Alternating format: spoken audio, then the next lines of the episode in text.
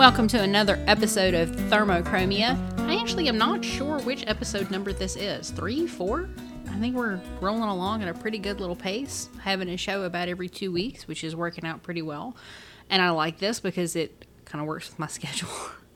which is pretty awesome. Thank you to everybody who has uh, been listening so far. Um, I really appreciate your support. Um, if you guys want to reach out to me through Twitter or Instagram or Facebook or however you want to get in touch with me, I'm Cricket Shay pretty much everywhere you can find me. Um, so, welcome to Thermochromia. You got Cricket here. Um, as you know, this podcast is about um, people who were raised in high control environments who um, are dealing with neurodivergences, uh, mental illnesses, and we're kind of exploring how the high control environment that they were raised in um, is actually um, affecting their neurodivergences, or as we call them here on the show, your mental spiciness, because you have a spicy brain. Um, so I would like to bring our guest on. Um, this is Morgan, and they are going to tell us a little bit about how they were raised, how it affects everything, and uh, we'll go along with the story. So, Morgan, introduce yourself. Uh, give us your name, your pronouns, what you do, and uh, kind of your various brands of mental spiciness. Absolutely. Thank you so much for having me on Cricket. Of course. Um, I'm Morgan. I use they, them pronouns, and I am a microbiologist. Um, I specifically work with chronic wasting disease uh, for the state of Arkansas. Um, and I have ADHD and complex post traumatic stress disorder. Sounds like so much fun. So much fun. well, one question that I ask all of my guests is we know that a lot of neurodivergent people have issues with food. Uh, that seems to be kind of a big thing. And I apologize if you can hear my kid yelling in the background. I told them that we that that I was doing a podcast, and they decided that now was the time to be very very loud on their video game. so I apologize. That's perfectly fine. but Morgan, we know that a lot of neurodivergent people have issues with food. So, what is one food that you hated as a kid but that you can eat now? Or, alternately, what food can you absolutely not eat because of texture? I actually have an answer for both of those. Um, as a kid, I absolutely could not eat leftovers, just in general. Um, the texture was always different than when it was first cooked, and it was not something I could ever handle. Um, now, as somebody that's living alone and an adult and has a very busy job, I basically live on leftovers. um, but uh, as an adult, I absolutely cannot eat sushi. Really? Um, yeah, fried sushi, that sort of thing is fine. Cannot do cold rice. So it's the rice that, that that gets you. It's not the actual fish. It's the rice. I think it's also the fish, honestly. but uh, even like baked uh, sushi, can't really do that. I have to have a little bit of like crunch to it still. Uh-huh. Uh So like the fried sushi, perfectly fine with me. Can't do like your regular rolls or anything like that. Wow, that is like crazy because I love sushi. my my partner does as well, and so uh, when he was just like, "Oh yeah, let's go get sushi," I'm like, "Sure, there's something I'll find there." I know that um, I've got kids. I, I, my my specific food thing was when I was a kid, I ate nothing but peanut butter and like peanut butter and jelly sandwiches. That's the only thing I would mm-hmm. touch as a kid. Like to the point that my mother took me to the uh, pediatrician to make sure I was still healthy because the only thing I would eat was peanut butter and jelly. And um, understandable. Yeah, so he like pinched my arm and told my mom, "Yeah, she's fine. yeah. She's got fat on her. She's fine. It's okay." she's eating. Yeah, she's fine. exactly, she's eating. So, uh, tell me, okay, Morgan, let's let's kind of get into this just a little bit. Um, and again, I want to caution everybody that is uh, that is listening to the podcast right now. Uh, just remember, Morgan and I are not. Well, let me let me rephrase. I am not a medical professional. Um, I am not a therapist. I'm not licensed for mental health in any way. Any advice that you hear on this show is 100% opinion based on treatments that I have received throughout my life from various medical professionals.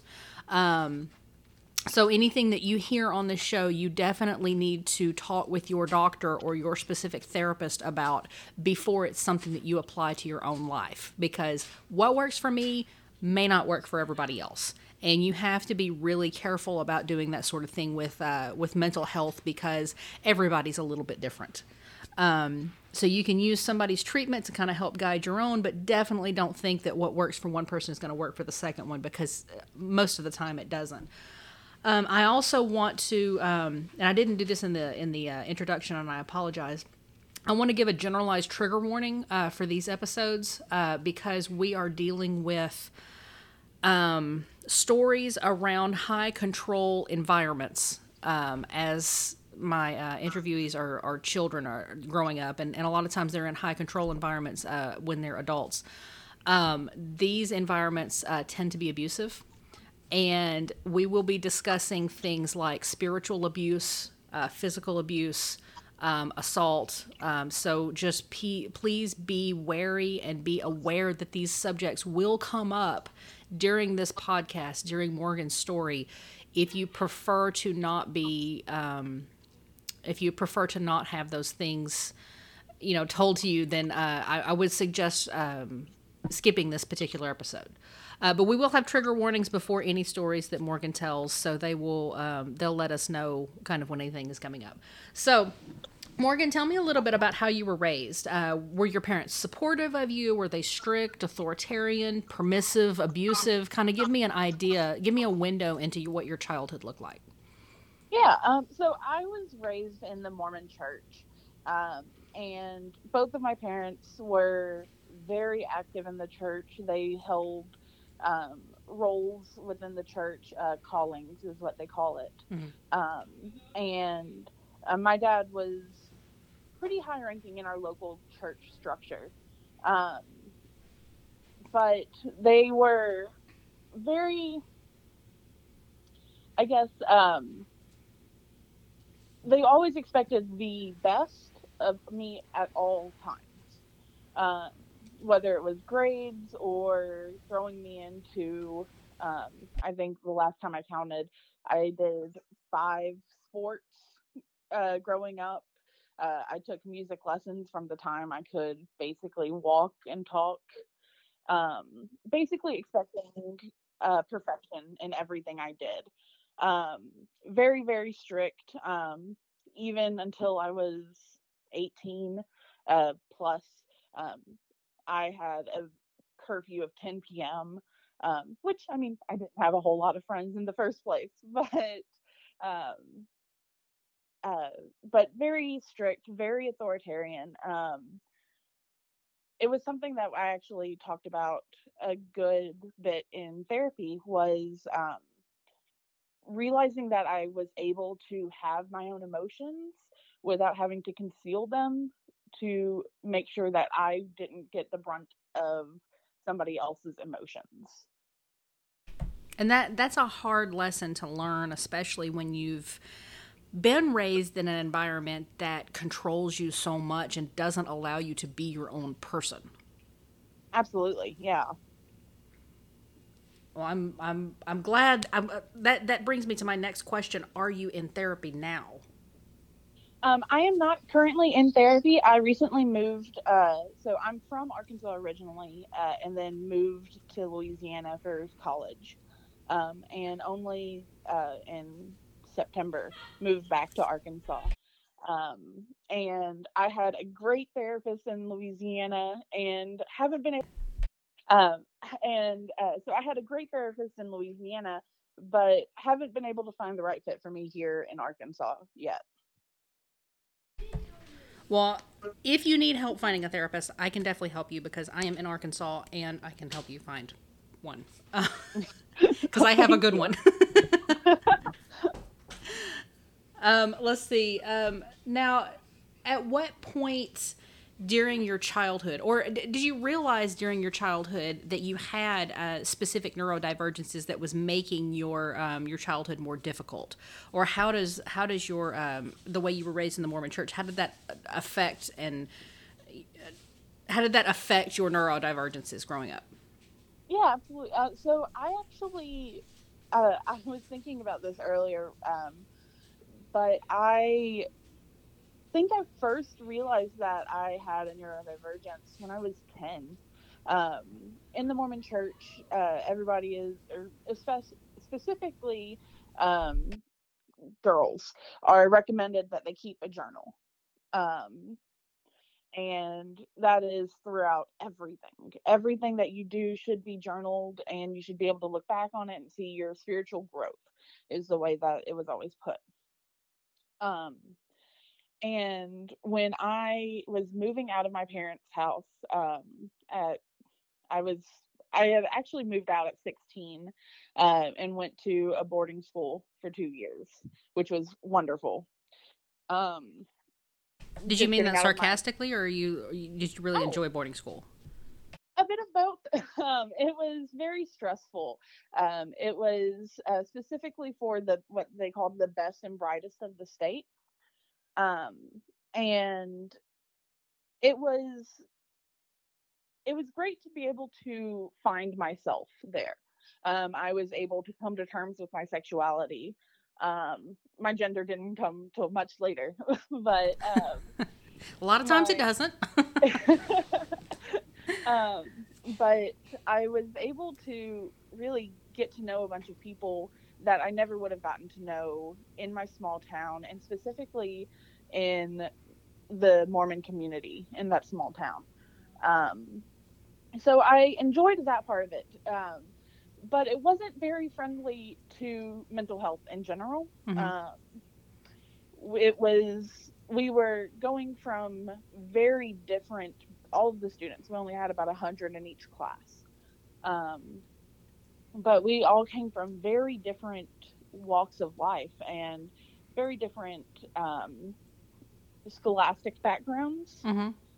Um, and then all of us were being taught the same level of courses um, without much help. Um, and I mean, we were told going into it if you aren't in tutoring after class every single day, you're already behind. Mm-hmm. Um, which was not a great thing because I never had time to do anything but study. Um, but also incredible amounts of stress. Um, that's really when my panic disorder um, really picked up was there mm-hmm. because it was a constant fear of failing. Um, um, yeah, so it was a constant fear of failing there. And so, although it did help in some ways, it was definitely detrimental in others. Mm-hmm. Um, but yeah, so um, at 10 i uh, back to the question i'm sorry no you're fine uh, this is this is how these podcasts go they just kind of follow whatever rabbit trail we go down because that's how you tell your story so you you feel free to bring in as many or, or whatever details as you want to bring in from wherever you need to bring them in so absolutely um, at 10 i think i had just gotten uh, according to this journal that i found um, I had just gotten into a really big fight with my really only friend at the time. Um, and I really started to rely heavily on friends that I had made online. Um, granted, I was at this point pretending to be a good bit older than I was. Um, I had to mature very quickly. Um, and so um, and I think that happens a lot with people that are grow up in these super controlling circumstances where they have to grow up quickly because they are responsible for not only their own actions and feelings and thoughts, but they are made to be responsible for others as well. Mm. Yeah, absolutely. Um, but I made a bunch of friends online, and um, my family every summer would go camping for a week and we would go old school camping, tents, and middle of nowhere, no cell phone service, no electricity. hmm Um, Like actual camping and not glamping. like actual camping. yeah. Um, and so in that journal, it was just, I was so scared and so lonely. Um, I was surrounded by people that didn't understand me. That didn't understand me and were seemed to think of me as, um, in my own mind, the strange one. hmm Um, and I was super nerdy, and uh, but my friends, my support group that I had, um, was really that only the only thing that was getting me through at that point, and I fell into a super deep depression, uh, and it's all written down in these phrases and words of a 10 year old hmm and that was i think that's really the first time that i just straight up and down realized oh not everybody feels this way Yeah. It's like, oh, the, the the way that I'm feeling is not the normal. The this is something weird that probably needs to be dealt with. exactly um, and i actually i think i brought it up um, to my mom. Um, a couple weeks months later hmm and um, she just was like well if you're feeling that way it means you aren't reading the scriptures enough. Right. you need to go pray more. You need to go read the scriptures more. You need to be more active in young women's um, and And uh, so that was just kind of the way that it was dealt with. It wasn't hey your 10 year old is incredibly depressed maybe they should see somebody no it was here have more religion and that tends to be the way that a lot of high control religions seem to act about um, neurodivergence, uh, people that fall into depressions, things like that. They tend to blame the victim. They're blaming you for your own problem. You, well, you you're depressed because you don't pray enough. Well, you're you're you have ADHD because there's a demon in you. You have mm-hmm. you know, and that was uh, I haven't talked a whole lot on this on this podcast about my specific upbringing, but I would I was not diagnosed with ADHD until I was v- like 40 years old because that was not even a question when I was a kid. It was I would never have been tested because the the religion that I was that I was raised in didn't believe in doing things like that. Um, Right. If you had a kid with ADHD, you just need to discipline them more because they're obviously not listening.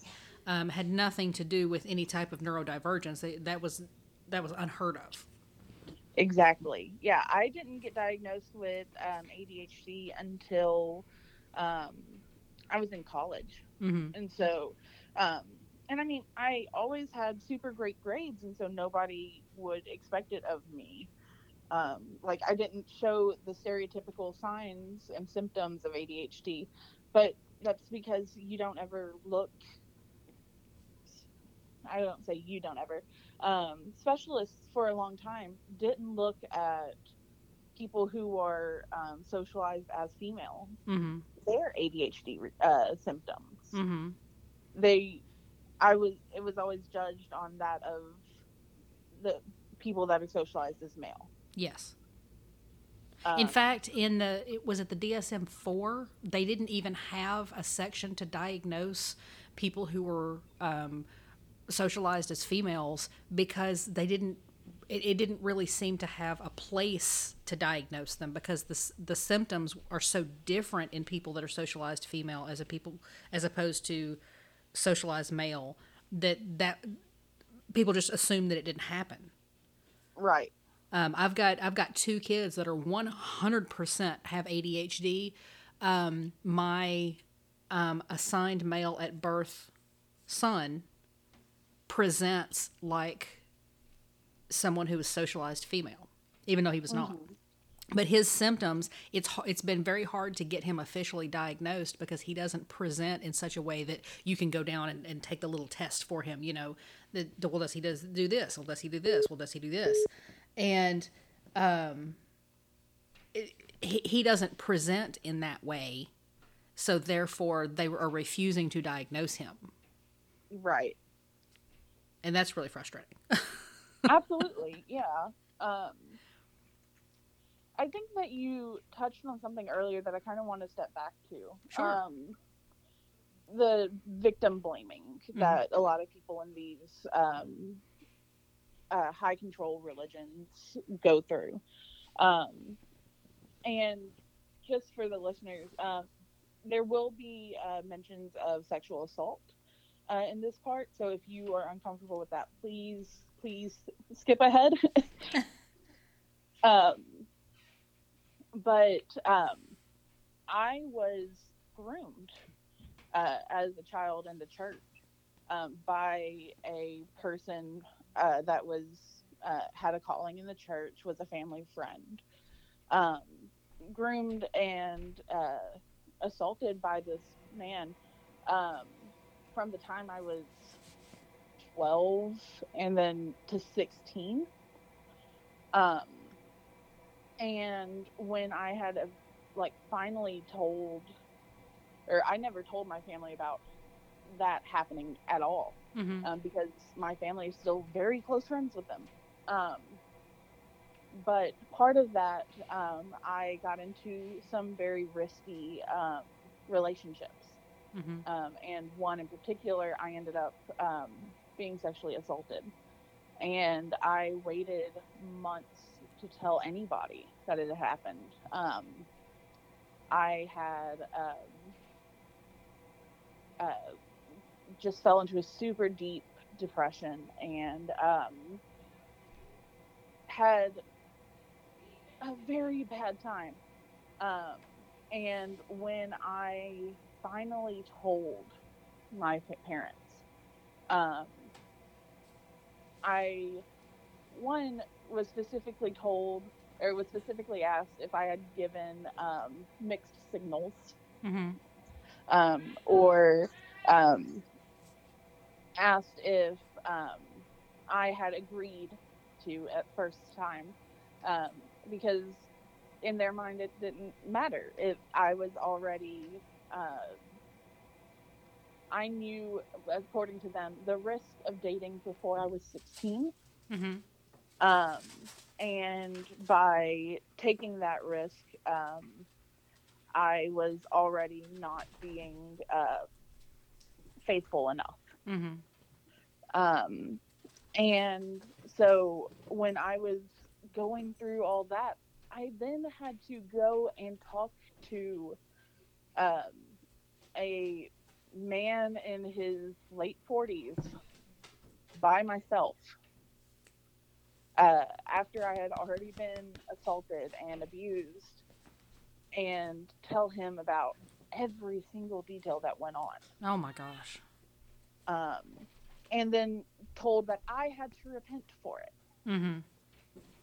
Um, and not even the week, I think the week after I told my parents and I had gone and gotten t- some testing and everything done, um, did a, uh police report and that sort of thing. Um, my dad was asked to go up on um, and give a talk about forgiveness Oh my gosh. and it was awful because not only was it like he was specifically told forgiveness for both parties Wow. Um, and my dad refused to have to talk to talk about giving me forgiveness because he didn't feel like I needed that there was nothing that I needed to be forgiven for Mm-hmm. he felt that there was nothing from, that I needed to be forgiven for. Um, but the just the audacity, Mm-hmm. uh, I think is a good word of the church leadership at that point. Um, just really, even to this day, shocks me and irks me Mhm. quite a bit. Well, yeah. I mean, and and that's that's something that it seems to be in common with all high control religions as far as the victim blaming goes, especially when you're dealing with um, and and um, this is blanket. I, I apologize for for tarring a bunch of Christians with the same brush, but it's enough of them to be a problem. Um, I don't know what it is about why they are so insistent that you must have brought this upon yourself. I don't know why that has to be part of the equation. There are no victims in there are no victims in the Christian church, I guess is what I'm saying.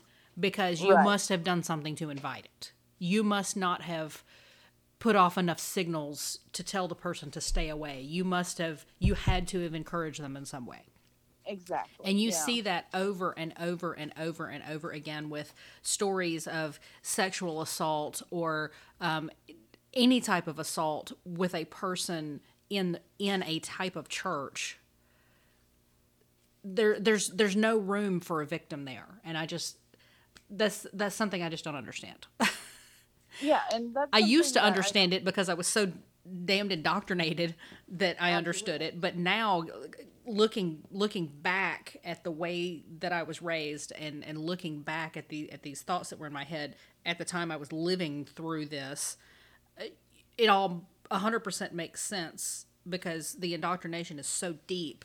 You have no Oh, other context to look at it. it's incredibly real when you're in it. hmm and then a, a lot of my healing process has been uh, and i mean even now i with ptsd in particular um, i mean healing is never linear. Um, it can seem like it for a little bit but something that's always important to myself is that when i do fall back in my healing that it doesn't mean that I'm any I'm less of a person or less good at healing Mhm. basically. Um and sometimes I'll be out there uh, I'll be out in the world and something will happen and the foremost thought in that moment is something that I was super indoctrinated with Mm-hmm. and I'm like wait no that absolutely does not align with my current morals hmm um, let's replace that. It's Uh, a it's a good thing that you have gotten to that point though. it is, and it's something that I had to work really hard on. Um, but um, yeah, so all of that happened within the church, um, and the victim blaming was awful. Um, but when I was 16, I was basically able to leave. Um, I'm still pushed to go, um, even through this incredibly grueling schoolwork, um, but um, was able to kind of put it off. Mhm. Um, oh no, I have to, uh, for me to go out of, from the school. I had to pull my card, and I forgot to do it. Oh no, I can't go. um, Whoops. whoops, sorry. I can't go to an extra hour of classes at six in the morning. Sorry. um, I didn't get to bed till two in the morning, but you know what? Still can't do it. Sorry. um, I blamed But- COVID and haven't been back to church since. The last time I was in a church was February of 2020, and I've been blaming COVID this entire time. you know what? If it's there, use it. Get something good out of COVID. Why not? um, but in um, I talked about finding my sexuality and coming to terms with it, um, but I didn't come out to my parents until I was oh god, um, nineteen twenty hmm somewhere around there. Um, I was out of the house. I had been for years, um, and I um, was living with my partner.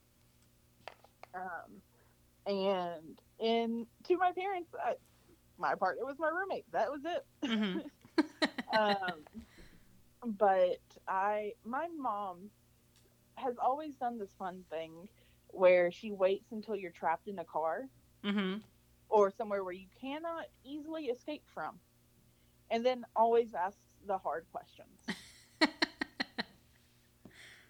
um, she did it all throughout my childhood. Anytime I um, was in trouble, she would wait till I was in the car and I couldn't lie to her face about it. hmm um, or dodge the subject or anything like that. Um, well, I ended up getting a small medical procedure done in Little Rock, and I couldn't have driven myself, so I asked my mom to bring me.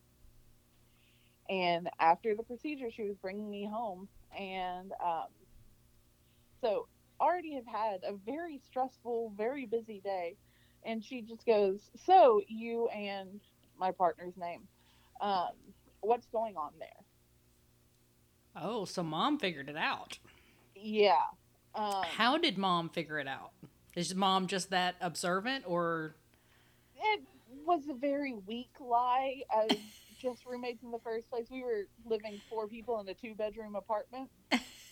Uh, oh darn, we've got to share the room. Oh my. yeah. we're roommates. Uh, uh, it was, like I said, a very weak lie. I was 18. I thought it would work. Um, but mom asked me, and I am up to this point. I had my partner and I had been together for I want to say at least a year, probably year and a half. Um, I apologize. That was my kid again. you're fine. Um, and for a, I had really wanted to tell my family. Uh, my sister and I are my little sister. Uh, she's two years younger than me. Mhm. She and I are really close. We could not get along at all when I was living at home. Mhm. But as soon as soon as I moved out, it was perfect. We're definitely the type of siblings that get to get that get along so much better when our time together is limited. hmm um, and I wanted to tell my family that I was happy and this was the person that I'd chosen to spend my life with. And I couldn't because I was so afraid of being disowned. Oh my gosh. And it caused me panic attacks nightly. Um, and so this finally happened. And um, I was out of the church fully um, at that point uh, for about a year um, because uh, although I was, I hadn't told my family about my relationship. Um, I w- went to college in a fairly small town, Mhm. and so we would go. My partner and I would go out uh, to t- into town or whatever, go out to dinner, and the church members would see us, and obviously a couple. Um, and I was basically given the choice of um, go through excommunication hearings or remove my um, records. hmm And because I didn't want to bring that shame that excommunication comes with to my family, hmm I chose to remove my records. I wasn't going to church anyway. I didn't care. Um, but more out of thoughts for them. Um, I knew that the Mormon Church didn't align with my, uh, with me in general. Um, everything about me was in complete contrast to the perfect wife Mhm. um, in the Mormon uh, teachings. And then, of course, I had issues with the history of the church and things like Mhm. that. Now, Um, how did your how did your specific deconstruction start? Did it start with somebody showed you a different way to look at this? Did it start with your assault? Did it how how did your deconstruction journey begin? Uh, so my deconstruction actually started, I think, with um, I'm not entirely sure the first time that it really started adding things to the shelf. Mm-hmm. Um, I know that by the time I was 12, I was still doing everything in my power to be the perfect Mormon girl. Mm-hmm. Um, and, And but by the time, That's that's a that's a tough thing to be because there's there's a lot of restrictions to that and a lot of expectations. oh, absolutely. Um, part of it being a girl. hmm Yeah. well, you're already starting Uh, out behind at that point. exactly. Um, I mean, I, by the time I was 15, I still, I mean, yeah, 15, 16 years old, I still fully expected me, uh, myself to get married to a straight man and have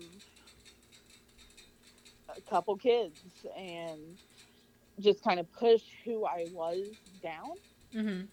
uh, because that was what was expected of me. Mm-hmm. Um, So at that point, at, at age twelve or thirteen, did you already kind of know that your your sexuality or your gender was a little wonky, yeah, different? I was going to say different, but sure, we'll go with wonky. um, yeah, I did. Um, I remember just trying so hard um, to be what was expected of me and pushing so much of my, of my own personality and wants and needs down. mm-hmm. Um, and I very distinctly remember like having crushes on girls and just being like, oh my gosh, they're so pretty. And in the same thought, oh no, I can't think like that. Mm-hmm. Um, so that is, I think, really what started it was um, realizing that my sexuality did not line up with the church. Mm-hmm. Um, and then from there, I learned more and more things about the history of the church and um, the fact that, hey, yeah, um, you can be gay and in the church, um, but you have to be celibate and um, you have to completely eschew any ability to speak out as to who you are Mm-hmm. to still gather the uh, to still garner the approval of the church Mm-hmm. um, and that was something i wasn't willing to do um, i will say that my shelf 100% broke um, in 2015 i think it was Mm-hmm. um, when uh, the Mormon Church um, announced that the children of gay couples would not be allowed to be baptized within the church Oh wow. um, because their parents were bad examples as to they could not provide a um, home where the Holy Spirit could dwell wow. and I was just like, okay, yeah, um, you obviously don't care about any of us. So even I, I wasn't even that active in the church at that point, but that was really the point where I was just like, oh no, this isn't happening anymore. Mm-hmm. Um, but my uh, shortly after that um, is when my mom asked uh, what was up between my partner and I. Mm-hmm. and um, bit of context, I guess. Uh, the Mormon Church believes that if you are a member of the church and you go through the temple and you take the secret rites, they're secret, not or they're sacred, not secret, according to them. Mm-hmm. Um, and go through these secret rites and things like that, um, then you will receive the highest upon your death. Will receive the highest level of glory Mm-hmm. called the Celestial Kingdom. And when you die, you are reconnected with your family that are sealed to you in the temple. As long as your family is also good, faithful members of the church. I told my mom because I was in the car with her. I was already exhausted and I couldn't lie to her face in that moment um, that my partner and I were together. And she looked me straight in the eye and said, You are the reason that I cannot have all of my family happily together after I die in the celestial kingdom. Oh wow. You are ruining that chance for me. Oh my gosh. And that that's self- that's pretty effed up to put on a kid. Oh yeah, yeah, and I mean, definitely still a kid. I was only 20, like 19, 20 years old. And so if my shelf wasn't broken before that, it was then. Mm-hmm. Well, yeah, it pretty much would have to be at that point yeah. because, oh my goodness. Oh my goodness. Wow. Um, let's see. What you know, you've talked about your parents, uh, you know, kind of bringing you up in this in this high control environment and uh, not being super supportive. Um, what does your support system look like now? Um, do you have a support system? Um, it, does it involve your family at all? Have you had to put up boundaries for them so that you can live your life, or, or how? What what does your support system look like right now? Yeah, so um, boundaries was something that I really worked hard on in therapy. Um, and since moving back to my hometown, um, I have definitely had to put up boundaries to be able to have a healthy relationship with my family now that I'm back. Um, and I'm only there partially. Um, but um, I am still in contact with my family. I see them about once a week. Um, I am part of my nephew's lives, which is wonderful. Um, my support system is mostly my partner, mm-hmm. um, and I have a few really great friends, as well as a, an incredibly supportive Dungeons and Dragons party. yeah. I love uh, Dungeons and Dragons. I've, I've just recently started playing Dungeons and Dragons, and unfortunately, we have missed our last three sessions, which has just been oh, awful. No. We've had like oh. two sessions together and that's it. And then we've had to miss like for various reasons in the next three. So I just got into D and D, and then like everything has happened to prevent me from playing it. And I'm like, you oh, know what? So good.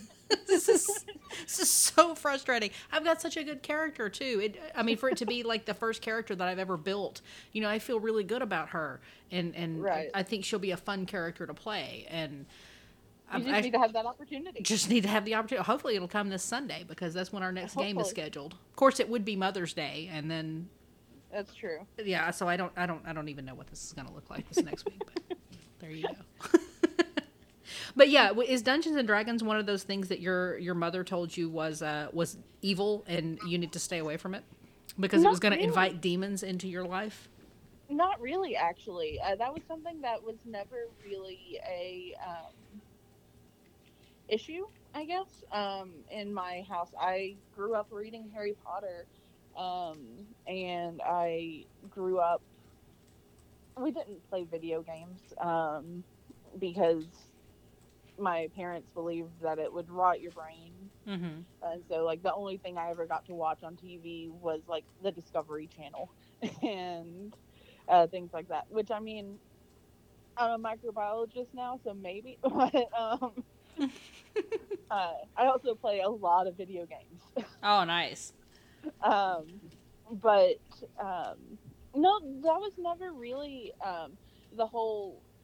Oh, that's demonic, or that's going to invite devils or demons or whatever. It was never really a thing in my family. Mm-hmm. Uh, but I know a lot of my uh, friends that grew up evangelical absolutely had that issue. Um, let's see. let me ask you this. Um, so you said you've got. Um, did we did we discuss what your specific uh, neurodivergences were? I know we discussed it before I started recording, but I don't know if we've actually discussed it since I started recording. uh, Um, yes, I think I did it in my in uh, in my opening. okay. But just to re, uh, just to say it again, um, I have ADHD and complex post-traumatic stress disorder. Okay. Now, your specific neurodivergence does uh, it, it it tends to go one of two ways. You either remember everything in stark detail about your assault and about the way you were raised, or you have gigantic gaps in your memory because your brain is trying to protect you. Um, which one did you get? Um, I actually got the gigantic uh, uh, lapses of memory, um, but it has actually gotten better. Um, so I did uh, EMDR therapy for Mhm. over a year, um, and so I don't know if you've talked about that before, but um, it's uh, eye movement. Uh, let me make sure I get this right. Uh, eye movement desensitiz- desensitization and reprocessing therapy. Mm-hmm. Um, and so basically, you're recounting the um, traumatic events and going, uh, and you're constantly moving your eyes and focusing on your feelings, Mm-hmm. how your body is feeling in that moment while describing these events. Um, and it's often used for PTSD. Um, I, think it's almost exclusively used for PTSD. Um, but while doing EMDR, I actually unlocked a lot of memories um, that I obviously didn't remember um, because I blocked out a lot of my childhood. Even still, there's a lot that I just don't have access to. See, Like I, I got that as well. I got that. it- I think it's a combination of trauma and ADHD that affects my time sense and affects my Mhm. memory. Um, which, yay, you know, fun. yeah my partner has the best memory uh he'll just be like oh yeah this this happened on this day of this year what do you mean you don't remember that you were there right. And then you remember lucky if I other things, and you're like, no, I remember exactly details. I remember the stitching on their shirt. exactly like you're lucky if i remember what i ate for lunch yesterday Yeah. God, I love having neurodivergence. They're so much fun. So it's much the fun. now it, it sounds like um, it sounds like you kind of got out of your high control religion before you really started a lot of treatment for your neurodivergence. Is that is that correct? oh it absolutely i got no treatment for my neurodivergence until after i got out Mm-hmm. um, I mean, I say that I was in therapy for two months, maybe, uh, after I told my family about my assault. Mm-hmm. Um, and very quickly found out what I needed to say, and I do not recommend this to anybody.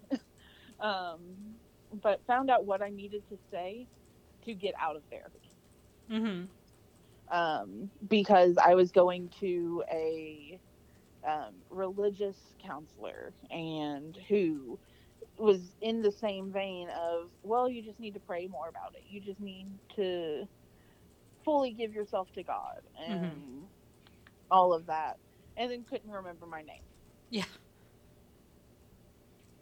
Uh, so I did that for two months, and that just gave me anxiety about going to therapy. Fun. Um, yeah, you know, exactly what I needed. Um, but yeah, so it wasn't until I could actually pay for myself and um, make sure that I was getting what I needed. Um, so I was in college before I really was able to um, get therapy and get help for my neurodivergence. mm-hmm. So uh, obviously, the church did not help with any of this. Um, no, absolutely not. and you you kind of had to come into your own. Um, what did that feel like when you made the decision? Like I will be getting help for this, regardless to what I have been raised and indoctrinated as. You know what what was the change that went through in your mind where you realized this is a better idea than suffering with this? Oh, I mean, it was terrifying, first off. Um, because growing up, I thought therapy was only for people that were very legitimately broken. Mm-hmm.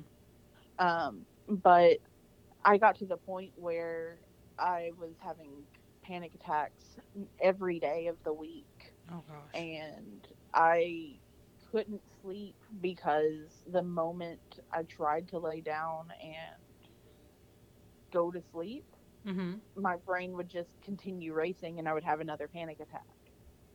Um, I was constantly afraid of what I would say to who, or to whom rather, Mm-hmm. um, and because I was afraid of it getting back to somebody who had more power than I did, or things like that.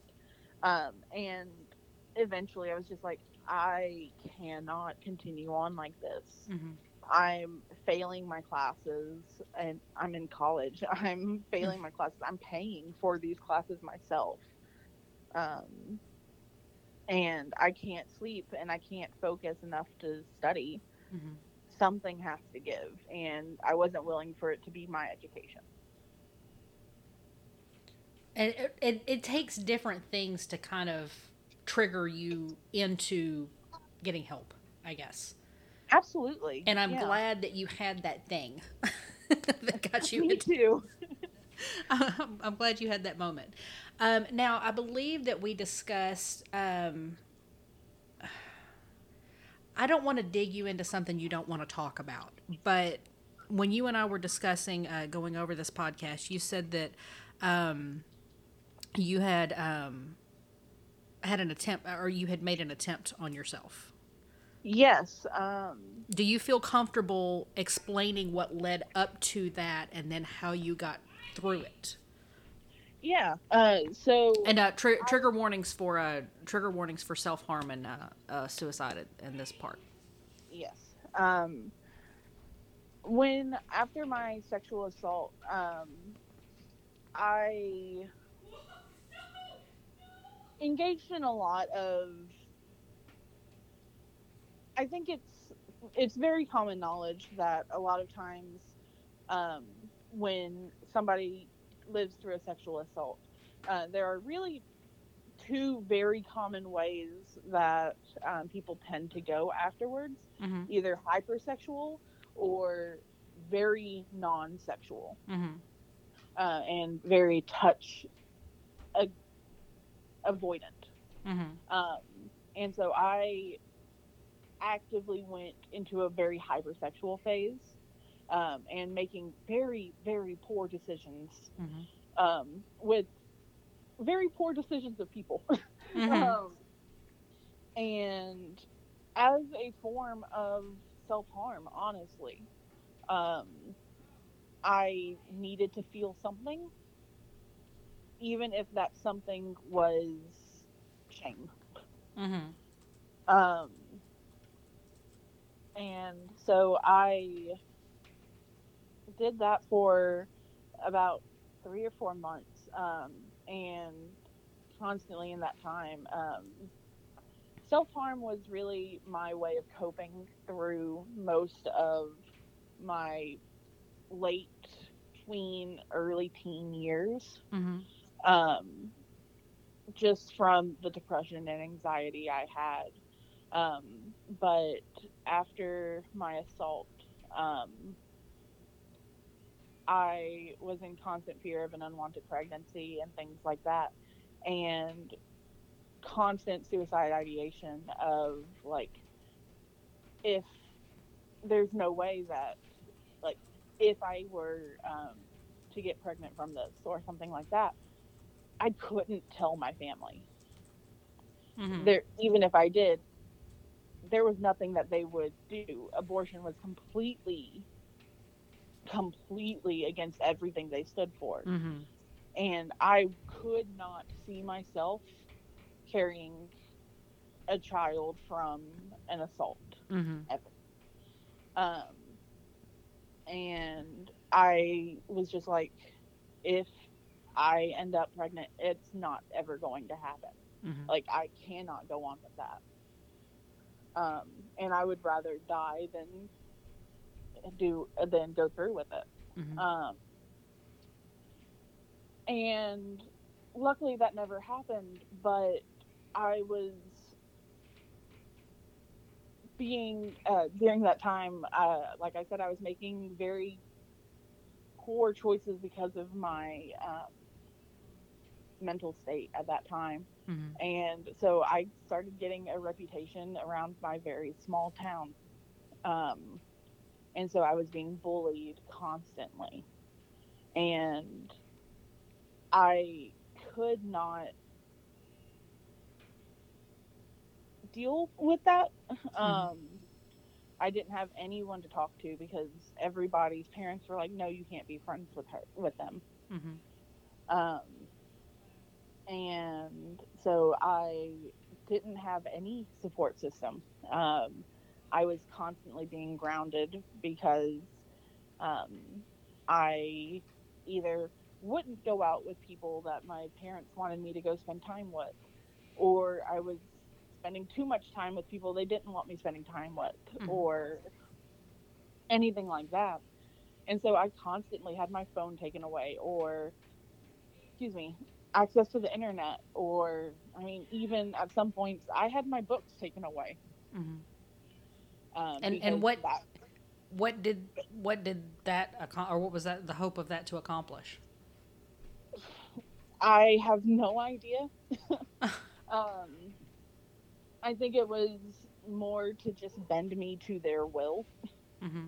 of, hey, if uh, I can, you can get these things back if you just do what we want you to do. Um, Sorry, the dog decided we were being too quiet.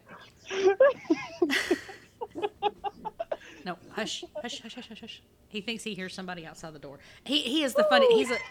I'm sorry, that was really loud. He's a Jack Russell, and he thinks he's ten feet tall, but he is also terrified of everything. So he just he's he's an idiot. I apologize. Okay, now that that pulled us out of the storytelling. Um, let's see. Okay.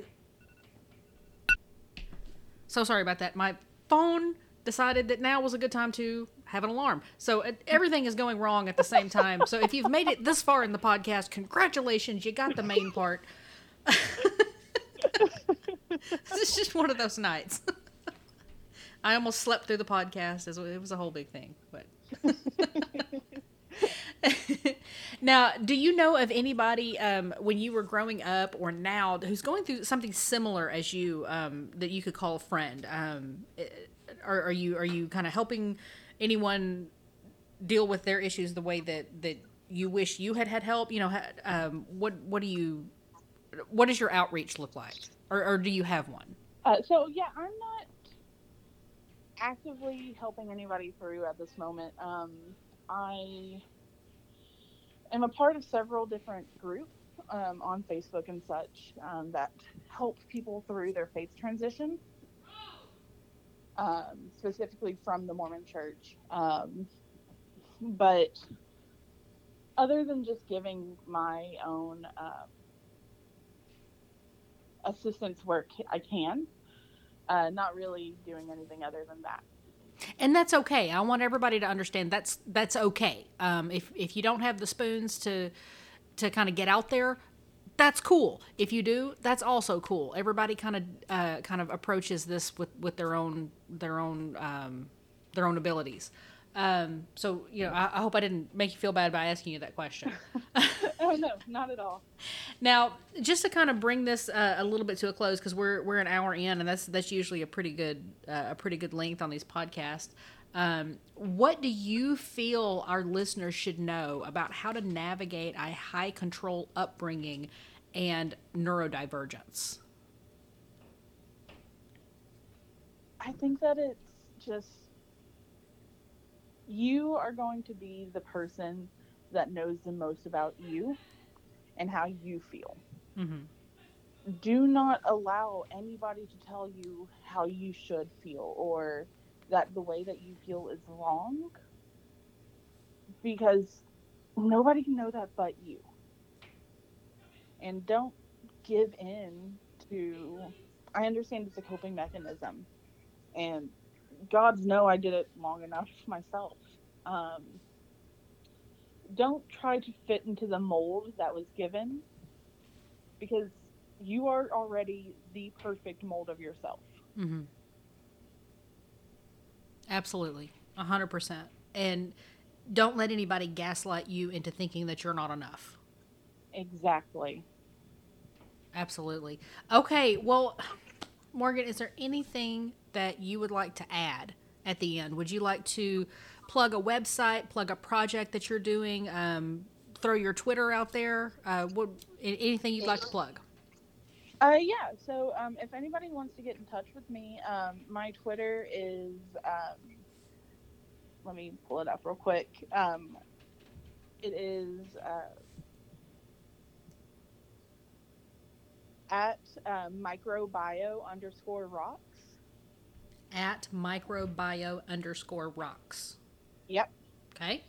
Um, and I am super willing to talk with anybody about anything I talked about today. Um, I am kind of an open book. Uh, it may take me a little bit to get back to you if you do get in contact with me. Um, I have a very busy life right now, which is surprising.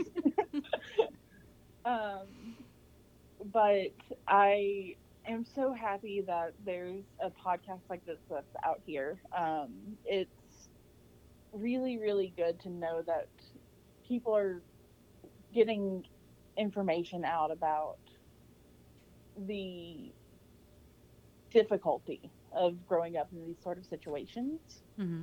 Um, because I don't think that this is a voice that is heard enough. Mm-hmm.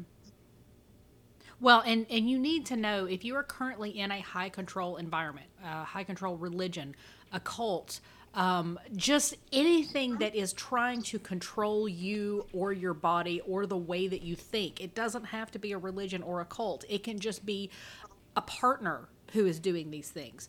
You need to know it is okay for you to get out of that. It is okay for you to try to get away from it. And so I promise you, I promise you, reach out. Somebody will be there to help you. You don't. Ha- you don't have to stay in something that makes you feel like less of a person. Exactly. I think I don't think anybody could have put that better than that right there. Well, I appreciate that. Uh, I try. Um, but okay, so uh, Morgan, we're going to go ahead and bring this to a close. Thank you so much for joining me. You are welcome on the podcast any anytime, and I'm definitely going to have you back um, to kind of see where you've gone from here and just kind of keep in touch with you. Um, but Absolutely. I really, I really do appreciate your time and thank you so much for joining us tonight. And thank you for having me on. It was a pleasure. All right.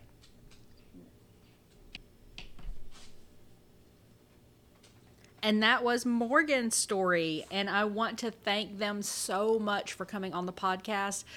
As I said before, they are welcome to come back any any time. I really enjoyed talking with them. And I want people who have made it this far in the podcast, I want them to see themselves in Morgan. Um, I want somebody who right now is living through what Morgan lived through to hear this podcast and say, oh my gosh, they got out. I can too. Um, oh my gosh, it doesn't have to stay this like this forever. Um, I want you to know that there are resources out there. There are people who are out there that can help you. If you need help getting out of a high control environment, please, please, please reach out to me, reach out to Morgan. There are resources out there that can help you. If you want to catch me on Twitter, I'm at Cricket Shea, S H E A. Um, you can get me on, on Twitter, on Instagram, find my Facebook, hook up with me there. Uh, I, I, I love new friends. and I do have to tell you, one thing that has absolutely taken over my life in the last two weeks is a little show on HBO called Our Flag Means Death. So that's the last thing that I'm going to plug before I uh, kick it out of here tonight. Um, if you want to watch one of the most epic romance stories I have ever seen in my entire life, you need to watch this silly little pirate show. It is a beautifully, beautifully written romance that will just drag you into it. The first three episodes are silly pirates, and the rest of it is the most beautifully written romance I've ever seen. Um, it's a ride, guys. It's got Taika Waititi in it. It's created by David Jenkins. Um, uh, Rhys Darby is uh, plays one of the pirates. I mean, it, it's just it's it's full of awesome characters. So give it a try. So we're gonna bring it to an end for this for this week. Thank you so much for listening, guys, and uh, come on back and see me next time. Bye.